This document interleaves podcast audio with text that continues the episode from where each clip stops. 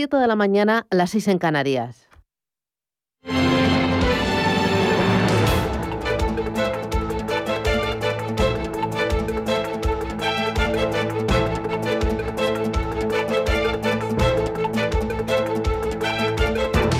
Capital Intereconomía, con Susana Criado.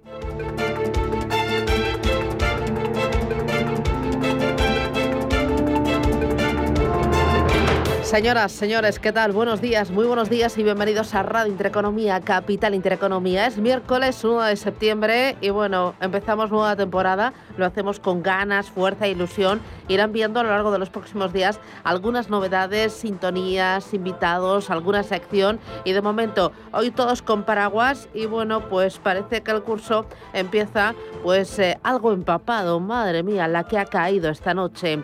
Es miércoles 1 de septiembre.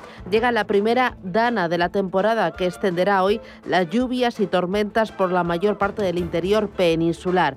Las más fuertes y con eh, Granizos se esperan en Madrid, en Cuenca, Guadalajara, Soria, Aragón y parte sur de Navarra. Las temperaturas van a bajar en todo el interior peninsular en un día que quizás nos recuerde al inicio del otoño. Hoy en Madrid se esperan 29 grados de máxima, en Valencia 28, en La Coruña 25 grados, en Barcelona 26 y en Bilbao 23 graditos para este día. El, eh, día viene eh, mirando a la crónica del coronavirus. España ha registrado 7.767 contagios más. La incidencia acumulada en los últimos 14 días alcanza los 233 casos tras descender más de 8 puntos. Por su parte, 1.571 pacientes permanecen ingresados en la UCI. Eh, la cifra de muertos no toca techo, 194 eh, en el último día y España encadena récords diarios desde principios de agosto. Ahora, eh, a falta de, una vacuna esterilizante que evite los contagios y ante el avance imparable de la variante Delta, cada vez más países están apostando por inocular una tercera dosis de refuerzo de las aprobadas actualmente. Ya hay ocho estados de la Unión Europea, entre ellos Francia y también Alemania que administran esta tercera dosis a colectivos vulnerables como los inmunodeprimidos y los mayores em, eh, y, los mayores que son más vulnerables y España previsiblemente seguirá el mismo camino. Esto por lo que toca al coronavirus. En el ámbito económico, varios temas que nos eh, preocupan y nos interesan. Un muy importante, eh, el arranque de curso por parte del presidente Pedro Sánchez va, va a presentar la hoja de ruta de este nuevo curso. Lo hará como el año pasado en Casa de América. Será muy importante ver qué es lo que dice, pero será también ver eh, quiénes eh, están allí, si está la patronal, están los sindicatos, qué compañías le van a acompañar, eh, lo veremos. Sobre la mesa hay varios debates, uno de ellos, el de la implantación de peajes en toda la red de autopistas españolas, está más de actualidad que nunca. El gobierno, en el plan que envió a Bruselas sobre los fondos Net Generation, esboza la posibilidad de su implantación a partir de 2024. La Comisión no entiende que España pida dinero y no generalice el pago por uso de las autovías para costear su mantenimiento como hace el resto de los países. Los detractores pues esgrimen que anualmente el Estado recauda una cantidad que supera los 29.000 millones de euros en concepto de impuestos que pagan los conductores, entre ellos el de hidrocarburos, el de circulación o el de matriculación. Y dicen que si no hay recursos para mantener las carreteras con esta recaudación es porque se malgasta en otros fines. El otro gran asunto, como no, la luz. Vamos saltando de un récord a otro récord. Y mientras que la ministra ataca a, las eléctricas pues eh, por sus cuantiosos beneficios y algunas de ellas por vaciar pantanos y engordar así su cuenta de resultados, nos preguntamos si se puede bajar la factura. El gobierno tiene margen para rebajar de momento el IVA. Lo podría bajar del 10 al 4%, así como financiar vía presupuestos los sobrecargos de la factura. El otro gran asunto, el salario mínimo interprofesional. Hoy arranca la negociación de la subida del salario mínimo interprofesional con la patronal inamovible en su negativa a apoyarlo. Y ojo, porque las prioridades de este año van a ser dos, la reforma laboral y también la ley de vivienda. Y en los mercados, bueno, el soporte de los 8.800 puntos vuelve a funcionar en el índice español que ahora mira de reojo la política monetaria del Banco Central Europeo.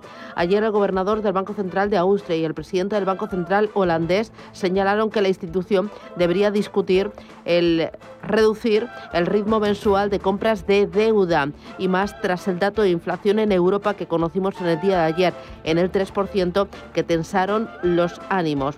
Fluidra y Celnex acusaron la recogida de beneficios tras las fuertes subidas de este año. Hay mucho más y se lo contamos enseguida. Gracias, bienvenidos y arrancamos los titulares con Rubén Gil. En Radio Intereconomía. Las noticias capitales. El gobierno se reúne hoy con empresarios y sindicatos para abordar la subida del salario mínimo interprofesional. Desde la patronal rechazan este incremento, mientras que los sindicatos piden que no sea testimonial. Unai Sordo, secretario general de Comisiones Obreras, en declaraciones a Radio Intereconomía esta reunión, pues sí, abre la posibilidad de negociar la subida para lo que queda de año y nosotros vamos a poner encima de la mesa ya ir planteando la subida a partir del 1 de enero del año 2022 en la senda de llegar al final de la legislatura con un salario mínimo interprofesional que sea el 60% de la media salarial, que es el compromiso que el Gobierno tiene contraído con los sindicatos. Pedro Sánchez presentará este miércoles su hoja de ruta para el nuevo curso político estará marcado por la agenda social y los planes de recuperación económica. Lo va a hacer en un acto en Casa América al que van a asistir representantes del ámbito económico, cultural y de la sociedad civil. El precio de la luz marcará hoy su tercer récord consecutivo. Alcanzará los 132 euros por megavatio hora en el mercado mayorista. La hora más cara del día será entre las 9 y las 10 de la noche. Desde el gobierno insisten en su compromiso de abaratar el recibo de la luz. Isabel Rodríguez es la portavoz del Ejecutivo. El Gobierno tiene su posición, que es una posición sensible y una posición de actuar como estamos haciendo, con medidas eh, estructurales que han de ver la luz, con medidas coyunturales que ya están dando eh, resultados y, desde luego, con una vía eh, de trabajo eh, abierta en el seno de esa comisión que, puede abrirse en el Congreso de los eh, Diputados. gobernar es complicado, pero nos permite actuar y yo creo que, esa es la labor que nosotros tenemos. Quizás lo sencillo es la reivindicación. Las bolsas suben esta mañana a pesar del mal dato de manufacturas en China. El PMI que se contrajo en agosto por primera vez desde abril del año pasado. Pese a este dato, tenemos ganancias en las bolsas asiáticas, la de Shanghái subiendo un 0,9%, un 1% arriba el Nikkei de Tokio, sube también casi medio punto el Hansen de Hong Kong. Suben también este miércoles los futuros en Estados Unidos, lo hacen en torno al 0,2%. En el caso del futuro del Dow Jones y del SP500 también tenemos subidas en Europa después de que anoche Wall Street cerrara con eh, avances, con caídas, pero con eh, cerrar el mes de agosto con avances, séptima subida consecutiva para el SP500. El IBEX 35 ganaba un 2% durante el pasado mes, ayer cedía un 0,2%, hoy va a abrir desde los 8.846 puntos y como decimos suben también los futuros en Europa, el del DAX lo hace un 0,18%, el del Eurostock 50 arriba más de un 0,6%. En Estados Unidos, una parte del Partido Demócrata pide cambiar al presidente de la Reserva Federal entre ellos la legisladora Alexandra Ocasio Cortez y otros representantes del ala más progresista demócrata, Jerome Powell, que asumió el cargo en 2008, cumple su mandato de cuatro años al frente de la Fed a comienzos del próximo año. La OPEP evalúa hoy por videoconferencia la evolución del mercado de petróleo mundial junto a un eventual reajuste del nivel de bombeo tras haber acordado en julio aumentarlo de forma escalonada en 400.000 barriles diarios por mes. A la espera de esta reunión, el precio del petróleo está subiendo esta mañana, algo más de medio punto porcentual, vuelve a superar los 72 dólares el barril, el eh, tipo Brent. En la agenda del día se publica también el PMI manufacturero de agosto en la zona euro, Reino Unido y Estados Unidos. En España se publican hoy cifras de llegadas y el gasto de los turistas extranjeros durante el mes de julio. El Banco de España va a dar a conocer el crédito a familias y empresas de julio. En Europa tendremos datos de desempleo en la Unión Europea, en Alemania ventas minoristas y en Estados Unidos lo más destacado va a ser el informe ADP de empleo del sector privado de agosto. También allí se van a publicar hoy el ISM manufacturero de agosto, el gasto en construcción de julio y los inventarios de petróleo semanales. Además tendremos resultados de compañías como Pernod Ricard y Campbell. Hay más asuntos que completan la actualidad de este miércoles 1 de septiembre. Sanidad se reúne esta tarde con las comunidades autónomas para aumentar el aforo en las competiciones deportivas que actualmente está fijado en el 40%. Una de las comunidades que pide ampliar ese porcentaje es Andalucía, que va a ampliar eh, los horarios de bares, restaurantes y también del ocio nocturno. En cuanto a la evolución de la pandemia, Sanidad notificaba ayer 7.700 nuevos contagios por coronavirus y 146 fallecidos, con la incidencia acumulada bajando hasta los 233 casos. Además, la ministra de Sanidad, Carolina Darias, anunciaba que en las próximas horas España va a alcanzar el 70% de la población vacunada. Hemos ido cumpliendo los hitos que nos hemos marcado desde el comienzo de este proceso de vacunación. Ahora, tras haber alcanzado hace unas semanas el 70% de la población diana, esto es, la población que es susceptible de ser vacunado, por tanto los mayores de 12 años, estamos a punto de alcanzar un nuevo hito. Lograr que el 70% de la población INE esté vacunada frente a la COVID tras completar su pauta. Y en el exterior, Joe Biden califica de éxito la salida de Afganistán. El presidente de Estados Unidos destaca que tras 17 días la operación se ha saldado con el traslado de 120.000 personas, entre las que se incluyen ciudadanos estadounidenses, extranjeros y afganos que colaboraron con Estados Unidos.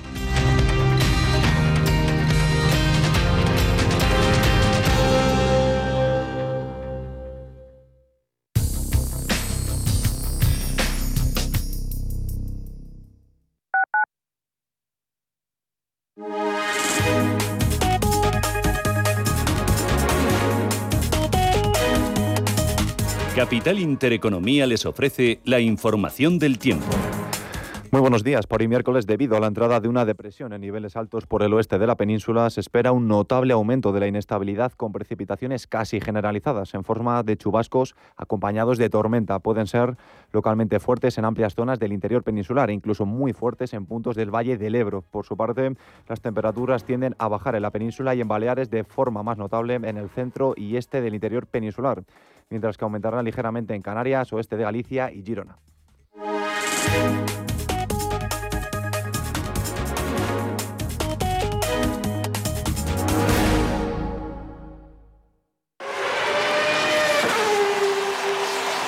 Saber que tu seguro te premia hasta con dos meses gratis por buena conducción es sentirte imparable. Seguros de coches Mafre, el mejor servicio. Ahora a mitad de precio. Y además con seguros exclusivos para coches híbridos y eléctricos. Con Mafre eres imparable. Consulta condiciones en mafre.es. El riesgo de exclusión social afecta a uno de cada tres menores en España. En la Fundación La Caixa facilitamos herramientas, metodologías y recursos a miles de entidades sociales que luchan por dar oportunidades a las personas que más lo necesitan, para que éstas puedan desarrollar todo su potencial. Solo es progreso si progresamos todos. Fundación La Caixa. Si eres emprendedor, profesional o empresario y quieres estar al día en los temas que afectan a tu empresa, Cultura Emprende es tu programa. De la mano de Alejandra Rompedrique, Víctor Delgado y Ángel Calvo Mañas, conocerás las experiencias de otros empresarios y estarás al día en marketing, formación, tecnología, fiscalidad, eventos y más. Los viernes de 7 a 8 de la tarde en Radio Intereconomía.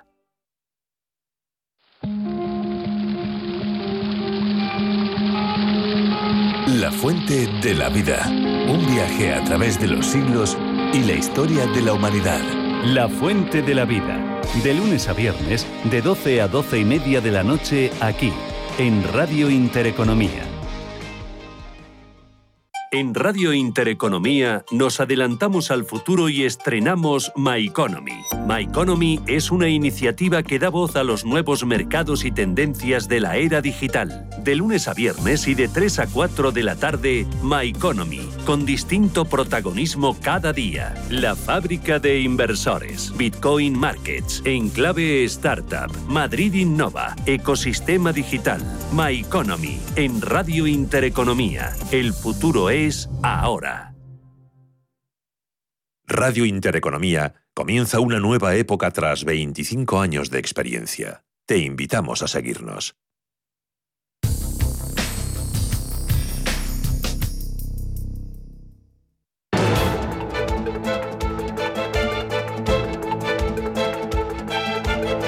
El primer análisis de la mañana con Javier Santa Cruz, economista. Santa Cruz, ¿qué tal? Buenos días, bienvenido. ¿Qué tal, Susana? Muy buenos días. ¿Qué tal, la, ¿qué tal la, tormenta de, de, esta noche? ¿Te ha pillado o no te ha pillado?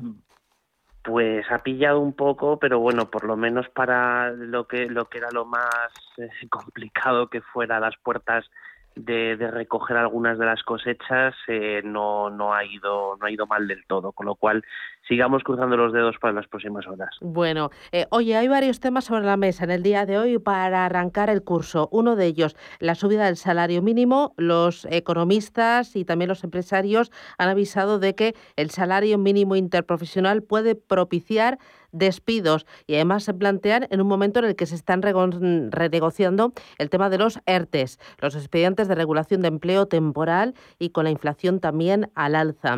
Em, ¿A favor o en contra de las subidas del salario mínimo? ¿Y crees que finalmente Calviño lo va a acometer? Desde luego, en contra de la subida del salario mínimo, es probable que Calviño en el último instante eh, termine parando esta, eh, esta medida que no tiene desde luego ningún sentido ni en la ni en la coyuntura que tiene en este momento el mercado laboral ni mucho menos para seguir eh, aumentando las, eh, las tasas de subempleo, de economía sumergida y también, lógicamente, de eh, los niveles de salarios que se están concentrando peligrosamente en torno a la, zona del, salario mínimo. Yo creo que eh, este tipo de discusiones tristemente las vamos a tener de manera muy recurrente los próximos meses porque hemos recuperado algo que parecía desterrado hace 10 años que es la indexación de salarios, em, pensiones y otros y otros indicadores eh, públicos a los a la, inflación. Entonces, en este sentido, las presiones eh, mediáticas y las presiones políticas van a ser muy fuertes, pero no hay que dejarse eh, ni presionar ni llevarse ni llevarse por ello. Hay otro asunto, el tema de las autopistas. El debate sobre la implantación de peajes en toda la red de autopistas españolas está más eh, de actualidad que nunca. ¿Habrá que pagar finalmente en las autopistas Santa Cruz? Creo que sí, porque eh, tenemos dos problemáticas muy concretas. En primer lugar, eh, la financiación del, mantenimiento de una red de infraestructuras de alta calidad pero que tiene un coste elevado para, para todos, eh, para el presupuesto público. Eh, España se dotó durante décadas de unas infraestructuras que en este momento son clave para la articulación territorial y para también la, la conexión y la conectividad de España con el resto del mundo. Sin embargo, es necesario establecer una, un ticket moderador de la demanda en algunas de ellas, especialmente en el caso de las, eh, de, de las autopistas y de, de, las, de las vías de alta capacidad. Y en segundo lugar, hay otro, otro problema que no es menor, que es eh, la regulación del tráfico, especialmente en las zonas más congestionadas, donde se puede eh, establecer eh, una, un cambio, es decir, unos incentivos a otro tipo de movilidad, es decir, por ejemplo, teniendo como eh, con inversiones en la en la red de cercanías, en la red también de media larga de, media distancia de, de, ferrocarril y también en las en las redes de, de, autobuses se puede conseguir mover viajeros de unas de, de unos de un medio de transporte a otro y de esa manera también conseguir un objetivo que tenemos que cumplir probablemente antes de 2030 de descarbonización del sector del transporte, que es el que entrará dentro de unos años, todavía no todavía no será no será a corto plazo, que es la entrada del sector del transporte en el mecanismo europeo de derechos de emisión de CO2, con lo cual esos dos elementos hace que tengamos de nuevo que plantearnos el pago por el uso de las eh, de, las de las vías terrestres pero eh, esto tiene que hacer o bien se hace por un consenso político que no se deshaga o si no no va a haber forma de mantenerlo en el futuro. De momento Extremadura, Cantabria, Baleares, Canarias, Ceuta y Melilla son las únicas regiones donde todas las carreteras son gratuitas. Tercer asunto, tema de la luz. Eh, ¿Tiene margen el gobierno para rebajar la factura de la luz desde mañana mismo? ¿Y qué te parece que la ministra ataque a las eléctricas y en concreto a una por inflar los resultados a costa de vaciar pantanos? A ver, es un disparate monumental eh, el atacar especialmente a una, a una eléctrica, pero como si fuera a atacar al resto eh, por lo que estaba sucediendo en el mercado. Es decir, esto es, la, mm, es una crisis que surge de una debilidad estructural del mercado energético español que es un mercado que lo hemos convertido en algo eh, disfuncional, en algo que estaba que era vulnerable ante una ante una crisis, ante una eh, ante una subida importante de los precios, en este caso de la de la tecnología que nos da continuidad y seguridad del suministro, como es el gas, eh, y por tanto es necesario eh, redirigir el foco desde donde ciertas terminales mediáticas, los asesores de la ministra y la propia ministra quieren colocar el debate hacia lo verdaderamente real. Y lo verdaderamente real es que, en primer lugar, tenemos una factura eh, que es la quinta más cara de Europa por el peso de los impuestos y de todas las cargas que asociadas que no son eh, que no son estrictamente eh, generación y peajes. En segundo lugar eh, habrá que o sea de manera transitoria y eso es un tema que, que le he estado dando muchas vueltas en las últimas semanas pero es probable que tengamos que volver a, aunque esto suene, Susana, suene, eh, no, no, suene demasiado bien, y sobre todo con el historial que hemos tenido con esa figura en los últimos años, volver a un déficit de tarifa como pasó en el año 2000, cuando teníamos que entrar en el euro, que se tuvo que cubrir una parte de los costes del encarecimiento de entonces del petróleo, ahora teniendo que ser del gas. Dos cositas más. Una de ellas, visto el dato de inflación ayer en la eurozona, el tapering en, eh, por parte del Banco Central Europeo podría estar más próximo? Esperemos que estuviera más próximo si el Banco Central Europeo piensa las cosas de una manera razonable. Pero viendo también el discurso del presidente de la Fed la semana pasada, lo dudo bastante. Es decir, aquí eh, la labor más bien del señor Powell fue la de contención de daños y la de intentar dar ciertos argumentos para que otros banqueros centrales no sigan el camino de, la normalización monetaria. Y esto también es un problema, es un riesgo el, colocarse ante el mercado eh, de manera impasiva, eh, impasible eh, con la inflación. Es decir, la inflación es bastante más peligrosa de lo que estamos pensando, de lo que mucha gente piensa en los últimos meses y por tanto, mm, como, como os diríamos, atémonos los machos. Ya. Y para terminar, hemos conocido eh, la manufactura china se contrae por primera vez desde abril del año 2020. Cuando las barbas de tu vecino veas pelar, por las tuyas a hmm. remojar, ¿te preocupa el dato? No, no, especialmente, es un dato puntual. En el caso, el caso eh, China ahora mismo está viviendo una cierta convulsión en, materia regulatoria y en las ambiciones políticas del actual gobierno y esto es una cosa donde siempre hay que tener muy en mente cuando hablamos de China y cuando hablamos de estas cuestiones la política del palo y la zanahoria. Entonces el palo que viene ahora vamos a ver cuál es la zanahoria posterior porque esa es la que cotiza en el mercado. Muy bien, Javier Santa Cruz, economista, un placer, te veo en forma. Gracias cuídate. Un abrazo, gracias. curso.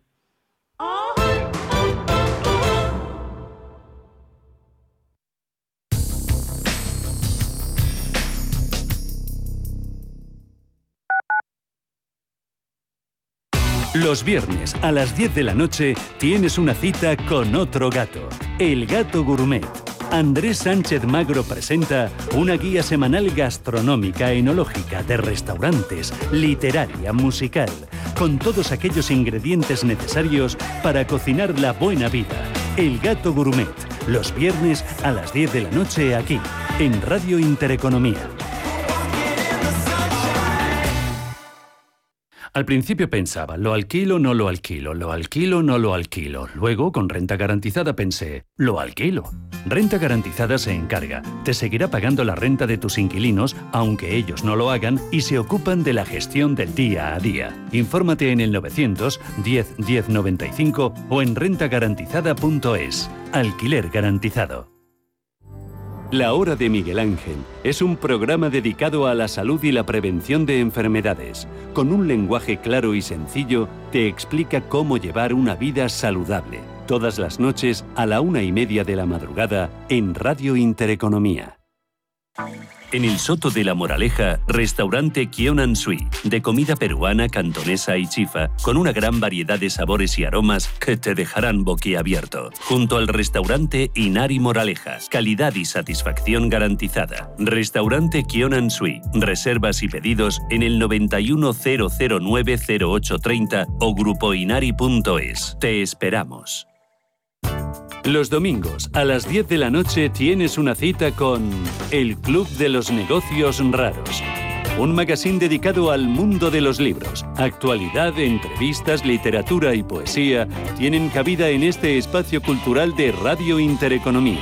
Dirigido por Andrés Sánchez Magro. Todos los domingos a las 10 de la noche.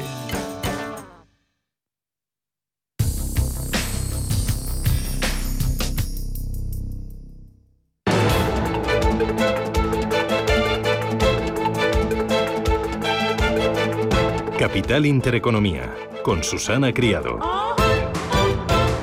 Hola Luz, la tecnológica de energía verde, patrocina este espacio un espacio en el que vamos a vigilar y a repasar la evolución de los principales mercados del mundo. Asia con Manuel Velázquez, buenos días. Buenos días, Susana. Tenemos los índices en positivo. Sí, efectivamente, subidas eh, y bastante interesantes en eh, Japón eh, y en China. Avances en el Nikkei de Tokio del 1%, también rozando ese porcentaje, un 0,96% al alza para el índice de Shanghai, subidas más moderadas de 7 décimas en Hong Kong y prácticamente plano el Kospi surcoreano, la bolsa con mejor desempeño esta semana y números rojos en Australia. Está cayendo la bolsa de Sydney, la SX200, un 0,3% en una jornada repleta de datos macro.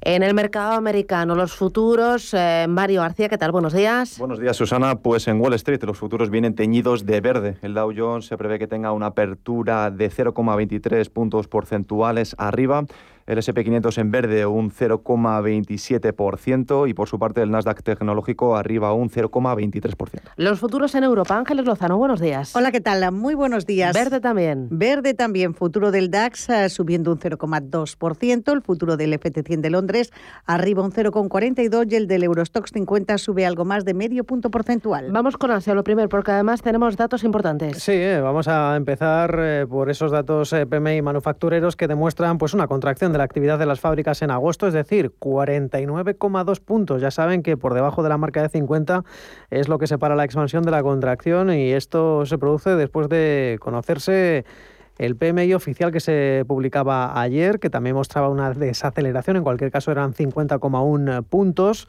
datos del mes de agosto. Esta es la encuesta que publica Caixin, como decíamos, eh, que es paralela al dato oficial, el PMI manufacturero oficial. Y también hemos conocido el PMI manufacturero en Corea del Sur, cae a mínimos de 10 meses, se reduce a 51,2 puntos en agosto. También en Japón, en cambio, se revisa al alza, son 52,7 puntos en el octavo mes em, del año, es una mejora de tres eh, décimas como decimos, eh, respecto a la lectura preliminar y sigan muy pendientes de la situación sanitaria. Las infecciones en Corea del Sur han aumentado a más de 2.000. Los casos Delta están aumentando a un ritmo alarmante en el país. Incluso en Japón, eh, también el primer ministro Yoshihide Suga ha tenido que descartar que vaya a disolver la Cámara de Representantes para unas elecciones a corto plazo por la grave situación. Debe ser que ya están pidiendo su cabeza en, eh, en el Senado. De momento se cortan esas especulaciones de que se iba a hacer a mediados de, de septiembre. Como decíamos, eh, la actividad en China se contrae en año y medio eh, dentro de esa contención de casos de COVID-19 el resultado muy por debajo de las expectativas del mercado, aunque no es el único dato que hemos conocido. Eh, no solo los cierres de fábricas que se interrumpen en la producción, los escasez de chips, también hemos conocido el PIB del segundo trimestre en Australia. Está pesando bastante en la cotización de la SX200, como decíamos, cae un 0,7%. Y es que la economía, eh, en el segundo trimestre, la economía australiana avanzó un 0,7%. Eh, esto está ligeramente por encima de lo esperado y en cualquier caso es el ritmo de expansión más débil en cuatro trimestres, es decir, ya eh, se va sintiendo ese fin de las medidas de restricción y el consumo de los hogares crece, aunque menos de lo esperado, el gasto público se recupera, pero sigue por debajo. Y por último, las exportaciones en Corea del Sur que aumentan por décimo mes eh, consecutivo, un 34,9% interanual. Recordemos una jornada en la que las principales descensos se están produciendo hoy en el sector tecnológico. En el mercado americano, resumen del día de ayer lo más importante, ¿dónde estuvo Mario? Pues Susana, Wall Street cerró ayer con ligeras caídas para los tres indicadores principales en lo que fue la última sesión del mes de agosto. El Dow Jones se dejaba un 0,11%, el SP 500 un 0,13% y el Nasdaq caía un 0,04%. Sin embargo, a lo largo del mes de agosto los índices han tenido un rendimiento positivo. En agosto el Nasdaq avanzó en total un 4%, el SP 500 un 2,90% y el Dow Jones subió un 1,21%. Todo ello mientras el mercado todavía resiste la resaca del Jack Jackson Hole y los inversores miran de reojo los datos de empleo que se publicarán este viernes. Si bien la fuerte recuperación del crecimiento económico y los beneficios empresariales han impulsado las acciones estadounidenses en agosto, la confianza de los consumidores ha caído a su nivel más bajo en seis meses, probablemente por la preocupación de la expansión de la variable delta y los elevados precios que se están registrando. Y a nivel empresarial, Moderna subió en el día de ayer un 1,62% después de que un estudio confirme que su vacuna produce el doble de anticuerpos que las de Pfizer y por su parte, la compañía Zoom se dejó más de un 15% después de presentar unos resultados que certifican el frenazo que han experimentado sus ingresos durante el segundo trimestre fiscal debido a la apertura de la economía y a la vuelta paulatina del trabajo presencial. Miramos al día de hoy lo más importante. ¿Dónde lo tenemos, Mario? Para hoy miércoles tendremos que estar atentos a la publicación del informe ADP de empleo del sector privado de agosto y además conoceremos los datos del ISM manufacturero del mes de agosto y los inventarios del petróleo crudo de la AIE. Cuéntame, en Europa y en España para el día de hoy lo más importante, Ángeles, ¿dónde lo vamos a tener? Pues estamos atentos a la publicación de las cifras del PMI manufacturero de agosto, una cifra que se conoce tanto en España, Alemania, Francia, Italia, el conjunto de la eurozona y también el Reino Unido, en nuestro país, atentos a al Banco de España que publica el crédito a familias y empresas de julio y el Instituto Nacional de Estadística publicará las cifras de turismo también del mes de julio. En Alemania tenemos datos como ventas minoristas. Bueno, he estado echando un vistazo al mes de agosto. El IBEX 35 se anota un 1,97% en agosto. De los valores vemos que entre los mejores se colocó Telefónica con una subida superior al 8%, Bankinter sumó un 7,73%, CaixaBank un 5,07%, y, por ejemplo, dentro del mercado continuo, Clínica Baviera solo en agosto subió un 37%, Coder un 32% y Amres un 21%. Del día de ayer, el último de agosto, lo más importante, ¿dónde estuvo Ángeles? Pues eh, la última sesión se cerró con caídas moderadas ante las tensiones inflacionistas. Recuerden este dato de IPC de la eurozona del 3,3% y los mensajes lanzados eh, desde el BCE que, se, que empiezan a cuestionar los plazos sobre la continuidad de los actuales estímulos monetarios. El IBEX cerró mm, cayendo un 0,24% y parte desde 8.846 puntos. Como dices, una revalorización cercana al 2% en agosto y las bolsas europeas también han cerrado agosto con subidas de entre el 1% del CAC 40 de París y el 2,6% del Eurostox 50. Además, el Stock 600, que reúne a las mayores compañías del viejo continente, se apunta una revalorización de dos puntos porcentuales en lo que supone su séptimo mes consecutivo al alza. Está en zona de récord históricos. En lo que va de año, el IBEX sube un 9,6, es el índice más rezagado de Europa porque el CAC 40 francés eh, gana en el año un 20% y el DAX alemán sube un 15%. En la jornada de ayer, los valores más alcistas fueron Indra, que ganó un 3, Almiral, que subió un 2,42 y Amadeus, que recuperó un 1,61. Lo peor para la, la compañía fabricante de piscinas Fluidra se dejó más de 3 puntos porcentuales en esa línea, cayendo un 2,9 Arcelor y Celnex retrocediendo un 2,3. Son las 7 y 33, 6 y 33 en Canarias. Hola Luz, la tecnológica de energía verde, ha patrocinado este espacio. Número uno mundial en el ranking ESG de compañías eléctricas. Marca mejor valorada del sector. Primera opción del consumidor a la hora de contratar electricidad. ¿Y ahora? Ahora en Hola Luz lideramos una revolución para transformar 10 millones de tejados en energía 100% verde para el mundo. Es la revolución de los tejados. Hola Luz. La información al minuto, la actualidad al momento. Capital Intereconomía. El precio de la luz alcanza este miércoles un nuevo máximo histórico por tercer día consecutivo. Las tarifas en el mercado mayorista casi triplican el precio de hace un año. Isabel Rodríguez es la portavoz del Gobierno. El Gobierno tiene su posición, que es una posición sensible y una posición de actuar como estamos haciendo, con medidas eh, estructurales que han de ver la luz, con medidas coyunturales que ya están dando eh, resultados y desde luego con una vía eh, de trabajo abierta en el seno de esa comisión que, puede abrirse en el Congreso de los Diputados. gobernar es complicado, pero nos permite actuar y yo creo que, esa es la labor que nosotros tenemos. Quizás lo sencillo es la reivindicación. Gobierno y agentes sociales se reúnen este miércoles para abordar la subida del salario mínimo. Además, Pedro Sánchez va a presentar hoy su hoja de ruta para el nuevo curso político que estará centrado en la agenda social y en la recuperación económica. Los sindicatos abogan por mantener los ERTE el tiempo que sea necesario. El secretario general de Comisiones Obreras, Unai Sordo, pedía ayer en estos micrófonos una fórmula permanente y similar a esta figura que sirva como alternativa al despido.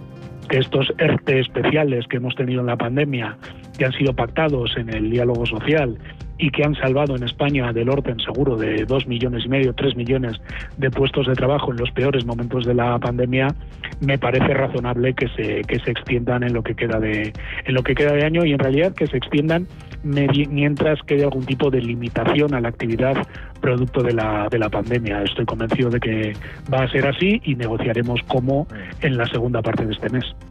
Tubacex propone un nuevo ERTE para sus plantas en Álava que abarque del 11 de septiembre al 31 de diciembre. La compañía plantea que el ajuste incluya a los 129 trabajadores readmitidos tras la sentencia del Tribunal Superior de Justicia del País Vasco. El Consejo General de Economistas mantiene su previsión de crecimiento para la economía española en el 6,3% este año. Para el que viene, la revisa al alza hasta el 6% debido a la inercia de crecimiento del segundo semestre de este año y por el efecto de la aplicación de las ayudas europeas. Casi 500 kilómetros de autopistas de peaje de Aragón, la Comunidad Valenciana y Cataluña son gratuitos desde este miércoles. El Gobierno estima un ahorro para los usuarios de 515 millones de euros al año. El precio de la vivienda bajó dos décimas en agosto según datos del portal inmobiliario Fotocasa. Sin embargo, se incrementa casi un 1% en el último año. Y el Euribor baja en agosto por tercer mes consecutivo y roza ya el menos 0,5%. Este dato, que servirá para abaratar, las hipotecas a las que toque revisión, es el tercero más bajo de la serie histórica, solo superado por los de enero y febrero de este año.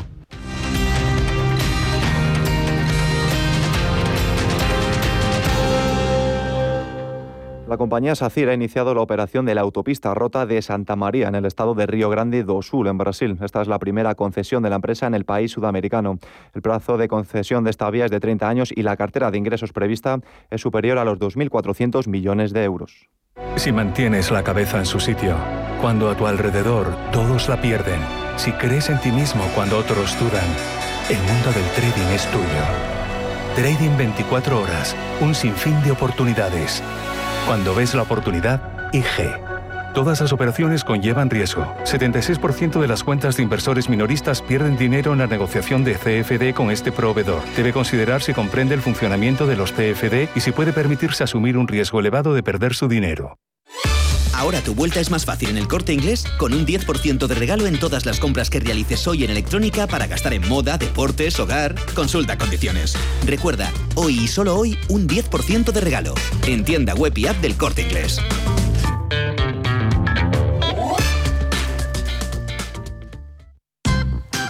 ¿Que unos vaqueros rotos cuesten lo mismo que unos nuevos es normal? En Air Europa no sabemos qué es la nueva normalidad, pero con estos precios, lo normal es que vueles. España desde 14 euros, Caribe, Centro y Sudamérica desde 209 euros, precios por trayecto. Consulta condiciones en ereuropa.com. Air Europa, tú decides. En Radio Intereconomía, La Puntilla. Hoy con Juan Pablo Calzada, economista. Juan Pablo, ¿qué tal? Buenos días, bienvenido. Muy buenos días. A ver, hoy Pedro Sánchez, el presidente del Gobierno, va a presentar este miércoles su hoja de ruta para el nuevo curso político. Eh, ¿En qué va a estar centrada esa hoja de ruta? Eh, ¿Cuáles van a ser las principales tareas del Gobierno? ¿Y qué esperas de ese encuentro? ¿Quiénes deben estar? Bueno, vamos a ver, yo creo que lo principal de, la hoja de ruta es la subida del salario mínimo eh, interprofesional. Creo que también es un punto importante el tema de la reforma laboral, ya que se lo pide Bruselas y es un tema muy controvertido, como muy, muy, muy debatido a nivel interno en, entre los miembros del gobierno de, de los distintos países, de, perdón, de los distintos eh, partidos. Y yo creo que eh, en, no bueno pues va a tratar de, de, la, la, reforma de las pensiones en fin los, las cosas que tiene encima de la mesa últimamente no dice pero no no parece que que vayamos a oír nada que de lo que de verdad interesa a nuestro país. ¿no? Estamos hablando otra vez de subida del coste de la economía en un momento muy difícil de, exportación y, para la economía en general.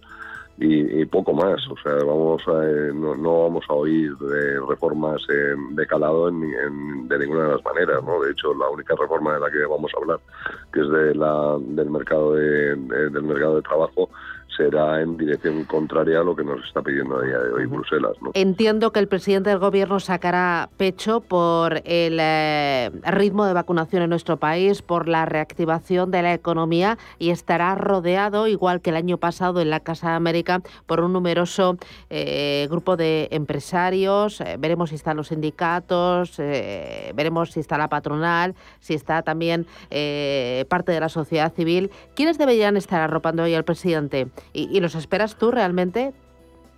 Yo creo que deberían estar todos y deberían estar de corazón, pero sería eso sería si si hicieran las cosas de manera más sensata. ¿no? Yo creo que las empresas del IBEX están eh, muy preocupadas y que en realidad cuando acompañan al presidente es para ver qué pasa con los fondos. Creo que la, negociación colectiva que se llama, pues eh, los sindicatos y las patronales están enfadados o enfurruñados cada uno por su lado y a nivel político pues es que sería muy favorable que le pudieran arropar también el resto de partidos políticos pues eh, está cortada la, la, relación en principio con muchos de ellos y por lo tanto pues tampoco tiene mucho sentido que vayan. Y bueno pues en cuanto a la sociedad civil no existe en España no o sea eso podemos contarnos las mentiras que queramos pero no existe una sociedad civil como tal en, que como la hay en otros países no si, la, si existiera se habría puesto la voz en el cielo con, con muchos asuntos últimamente, entre ellos pues las leyes de educación que bueno que estamos empezando a rozar el disparate en el cual es más importante la ideología que el conocimiento de los alumnos cuando va a ser un, un asunto capital para su empleabilidad futura, ¿no? En que seguimos teniendo unos problemas de empleo bastante serios en este país, que por mucho que nos alegremos de que la cosa va o que el rebote está en marcha, el rebote es para rebotar a un nivel eh, decepcionante, ¿no? que era el de antes de pandemia, donde seguimos teniendo problemas estructurales muy serios con el empleo. ¿no? O sea que, eh, vamos a ver, es un acto mm, más bien político, ¿no? O sea, de ahí no ni siquiera nos podemos, porque es, como es un gobierno del que no se puede uno fiar de lo que dice, pues da igual lo que digan durante el acto que por la tarde ha podido cambiar todo, ¿no? O sea, que es que no, no, hay, no hay credibilidad de ningún tipo, ¿no? Y además, cuando tú hablabas de recuperación económica, recuperación acompañada de inflación y ojo, porque ya ayer Luis de Guindos avisaba, los países más endeudados van a necesitar más esfuerzos y eh, la inflación es un bache para esa recuperación de Europa y también de España. Juan Pablo Calzada, muchísimas gracias por acompañarnos. Que tengas buen día. Cuídate y lleva paraguas. Buen día para todos. Un abrazo.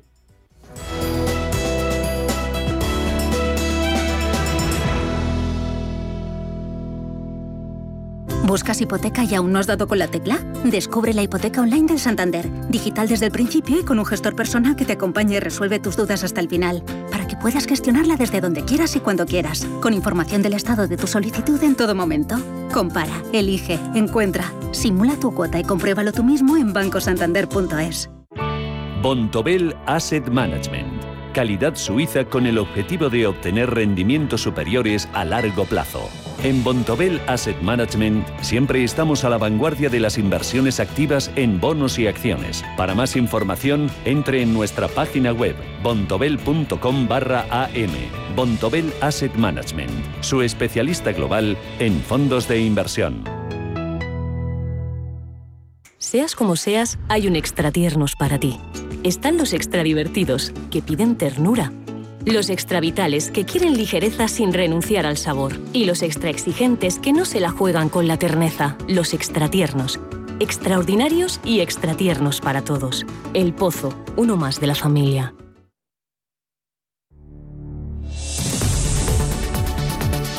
Capital Intereconomía. clave para anticiparse y acertar en los mercados. Vamos ahora con la lectura de los principales diarios y empezamos por los económicos. Elena Fraile, ¿qué tal? Buenos días. ¿Qué tal? Buenos días. ¿Qué tal la reentré? ¿Cómo, cómo lo llevas? Bueno, pues bien, aquí iniciando el curso, curso que bueno, pues que viene muy interesante. interesante y pasado por agua. Los principales eh, diarios económicos, Expansión, Cinco Días y El Economista. ¿Qué cuentan? Pues hoy la prensa económica, eh, Susana, inicia el curso mirando, entre otras eh, cosas, a ese precio de la luz porque estrena septiembre con un nuevo récord que se va a situar hoy en esos 132,47 euros por megavatio. Es un asunto del que habla hoy, de hecho, de todas las portadas de los diarios económicos eh, se muestran varios titulares, pero también hay varios editoriales que alertan precisamente de cómo la industria está sufriendo por esta escalada, porque la factura de la luz representa para muchas de estas industrias hasta el 40% de los costes de producción. En el diario Expansión leemos en uno de sus editoriales en relación a este asunto cómo algunas de estas grandes empresas pues no han podido ordenar los desperfectos de la pandemia y ahora precisamente se enfrentan a esa escalada energética que podría desbaratar ese proceso de recuperación si no se adoptan medidas paliativas. Y es que esa fuerte subida del precio del gas y también del encarecimiento de los derechos de emisión del CO2 pues han terminado por provocar una tormenta perfecta hasta situar ese precio de la luz en el mercado mayorista en costas históricamente desconocidas. Dice que existe consenso entre los industriales en que pues, se han cometido pues, muchos errores en esa transición energética y en el sector creen que España debería copiar las mejores prácticas, sobre todo desde Francia y de Alemania para no perder, dice, más competitividad. Como decimos, este es un asunto del que hoy habla toda la prensa. En el diario El Economista sobre este asunto habla que la inflación en Francia se controla con la luz un 21% más barata que en España, pero también se habla de otro sector, del sector de la banca. El diario El Economista destaca esta mañana como la banca doblaría el dividendo con su exceso de capital, pero es que además destaca que el sector estaría ahorrando 2.500 millones con un 10% menos de empleados y es que las entidades han puesto en marcha distintos seres durante la pandemia, con lo que reducirá más de 17.000 Y sobre precisamente este sector, sobre eh, la banca, habla esta mañana la prensa de CaixaBank, que va a complementar la fusión con Bankia el próximo 12 de noviembre. Se va a realizar ese cambio, esa integración tecnológica ese fin de semana con el objetivo de que el lunes 15 de noviembre ambas entidades funcionen como una sola. Pero es que además anuncia que CaixaBank va a cobrar precisamente por la tarjeta de débito a los clientes vinculados de Bankia. Protagonista en la portada del diario Expansión esta mañana, Marta Ortega, que asumirá, dice, más responsabilidad en Inditex porque podría incorporarse pronto a ese consejo del eh, grupo. Y es que la hija de Amancio Ortega firma en unas declaraciones que realiza el de Wall Street Journal Magazine y que recoge precisamente el diario Expansión, que va a estar, dice, donde Inditex más la necesite. Añada, añada además, o añade en esta, en esta entrevista, en estas declaraciones, que aunque no tiene pensado adoptar un cargo formal en la ejecución de la empresa, está abierta a ello. Dice que le gustaría estar cerca del producto porque cree que es lo que su padre hizo siempre. Este es el asunto destacado del diario Expansión y en la portada del diario Cinco Días esta mañana protagonista Bengoa dice que estaría buscando una inyección urgente de liquidez antes del rescate. Iguay dice el administrador concursal alerta de que solo con una nueva aportación pueden garantizarse las operaciones. Y sobre el salvamento dice que la compañía está pendiente desde marzo de un plan que depende precisamente de la SEPI. Y un asunto más que tiene que ver precisamente con las aerolíneas. Hoy muestra eh, la portada algunas de las portadas de los diarios económicos, como las aerolíneas alargan el verano con ofertas por el deterioro de estas previsiones que están buscando viajeros para septiembre y octubre. Y es que en las últimas semanas los cambios en esas restricciones han debilitado la posición de las compañías aéreas, mientras que los hoteles han recuperado la alta ocupación.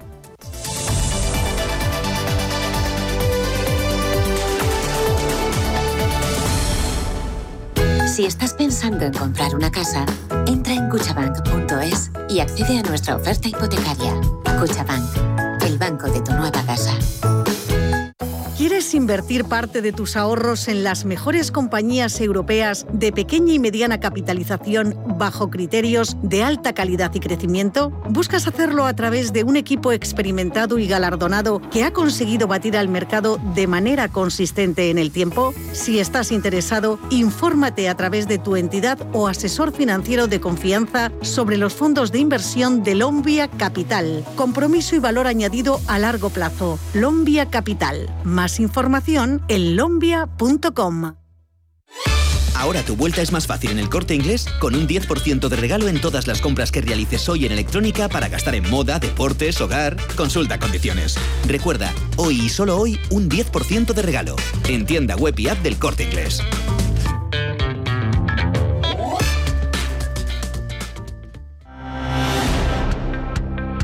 Capital Intereconomía, más que bolsa. Vamos con los diarios nacionales y arrancamos con el país. La fotografía es para combatientes talibanes sentados en la cabina de un avión militar afgano en el aeropuerto de Kabul. Los talibanes cantan, cantan la victoria final. Rota primera escala de una nueva vida para unos 1.700 afganos.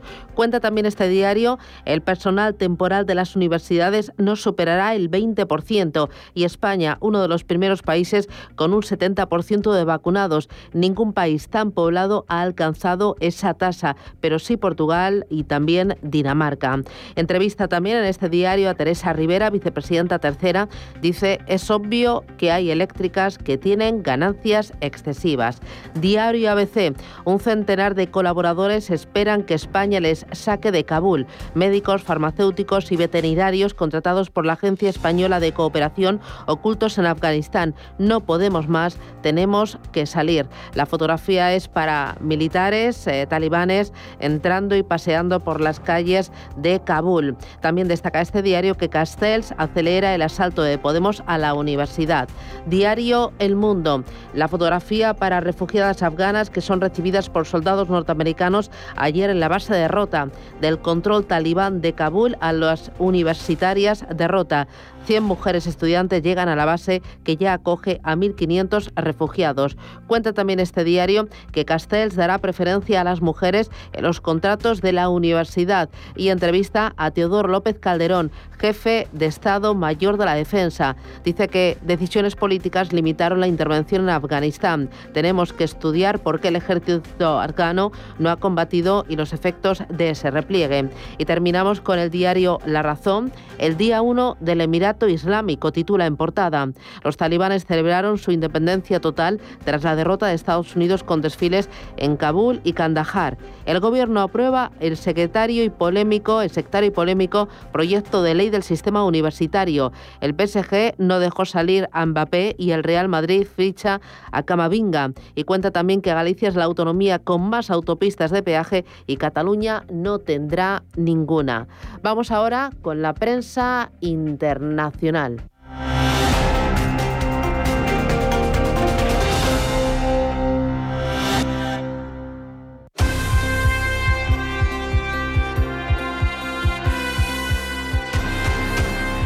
La vuelta al mundo a través de la prensa. Buenos días, eh, son las 7 y 52 de la mañana. Realizamos el repaso de la prensa internacional. Comenzamos por Reino Unido. The Times lleva en portada que Gran Bretaña abre conversaciones con los talibanes para traer a casa a los que quedan en Afganistán. Sir Simon Gass, el representante especial del primer ministro para la transición afgana, ha mantenido conversaciones con los representantes del grupo en Doha. Es el primer compromiso británico con los talibanes tras la retirada de Occidente, mientras el Reino Unido intenta asegurar el paso seguro de miles de afganos que pueden ser elegibles para venir a este país. En Francia, Le Monde lleva en portada a Joe, Biden, quien ante las críticas se pronuncia para justificar la retirada de Estados Unidos de Afganistán. Tras la salida de los últimos soldados estadounidenses de Afganistán, el presidente de Estados Unidos defendía una decisión que pone fin a una era de grandes operaciones militares para rediseñar otros países. En Italia, el financiero Il Sole 24 Ore informa que a partir de hoy 3 millones y medio de trabajadores deberán tener el pase verde o pasaporte COVID. El Ministerio de Salud aún tiene que decidir si extiende este requisito para los trabajadores públicos, transporte, hostelería, centros culturales, ferias, spas, congresos. Todos los que acudan a estas estructuras deberán llevar el certificado o no podrán pasar. Y continuamos en Estados Unidos. The Wall Street Journal titula que la salida de Estados Unidos de Afganistán cambia el equilibrio de poder global. La medida ha enfurecido a muchos aliados estadounidenses y ha causado un daño considerable a la reputación. Sin embargo, Estados Unidos sigue siendo una fuerza militar y económica dominante y crea nuevas complicaciones para China y Rusia. El presidente Joe Biden argumenta que la decisión fue correcta y pone fin a una era de importantes operaciones militares para rehacer otros países. Y acabamos con The New York Times. Este diario también se centra en la situación en Afganistán y señala que los talibanes han celebrado con disparos al aire la salida del último avión estadounidense del aeropuerto de Kabul. Las escenas de triunfo se han repetido en el país a pesar de las perspectivas de hambruna y colapso financiero.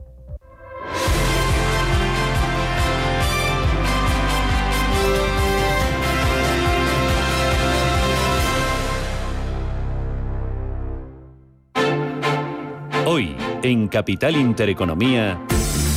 Tertulia a partir de las 8 y 20 de la mañana. ¿Quiénes nos van a acompañar en este 1 de septiembre lluvioso? Con paraguas que tienen que salir ustedes. ¿Quiénes? Carlos Tobías, Juan José Rubio y Eduardo Abad. Con ellos analizaremos los asuntos más importantes del curso político, del curso económico y de este 1 de septiembre. Viene cargadito con tema de la tarifa eléctrica y ese ataque de Teresa Rivera a las eléctricas por engordar sus cuentas de resultados con salario mínimo, con presentación del presidente del gobierno de ese nuevo curso y otras muchas más referencias. Hablaremos de la temporada turística. Ayer conocíamos que las pronotaciones en alojamientos extrahoteleros bajaron en julio un 21%. Hoy el INE publica la estadística de entradas de turistas extranjeros de julio. Pues bien, hoy en Radio Intereconomía a las 8 y cuarto charlaremos con Carlos Abella, secretario general de la Mesa del Turismo. Y a partir de las 9 menos 10, mercados, bolsa y oportunidades en renta variable y también en fondos de inversión. Analizaremos preapertura y arranque del mercado en Europa y en la renta variable española. Todo ello aquí en Radio Intereconomía, Capital Intereconomía.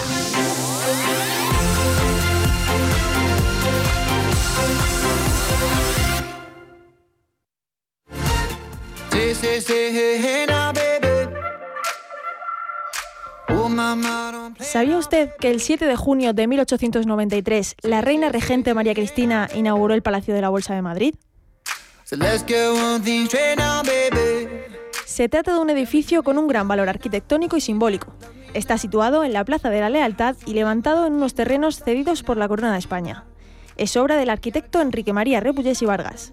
Se trata de un centro financiero y sede de bolsas y mercados españoles y la Bolsa de Madrid.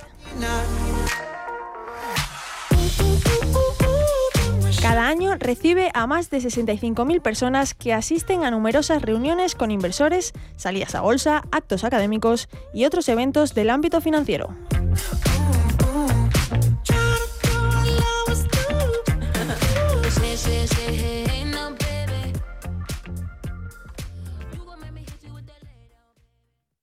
En Radio Intereconomía nos adelantamos al futuro y estrenamos My Economy. My Economy es una iniciativa que da voz a los nuevos mercados y tendencias de la era digital. De lunes a viernes y de 3 a 4 de la tarde, My Economy, con distinto protagonismo cada día. La fábrica de inversores, Bitcoin Markets, Enclave Startup, Madrid Innova, Ecosistema Digital, My Economy, en Radio Intereconomía. El futuro es ahora.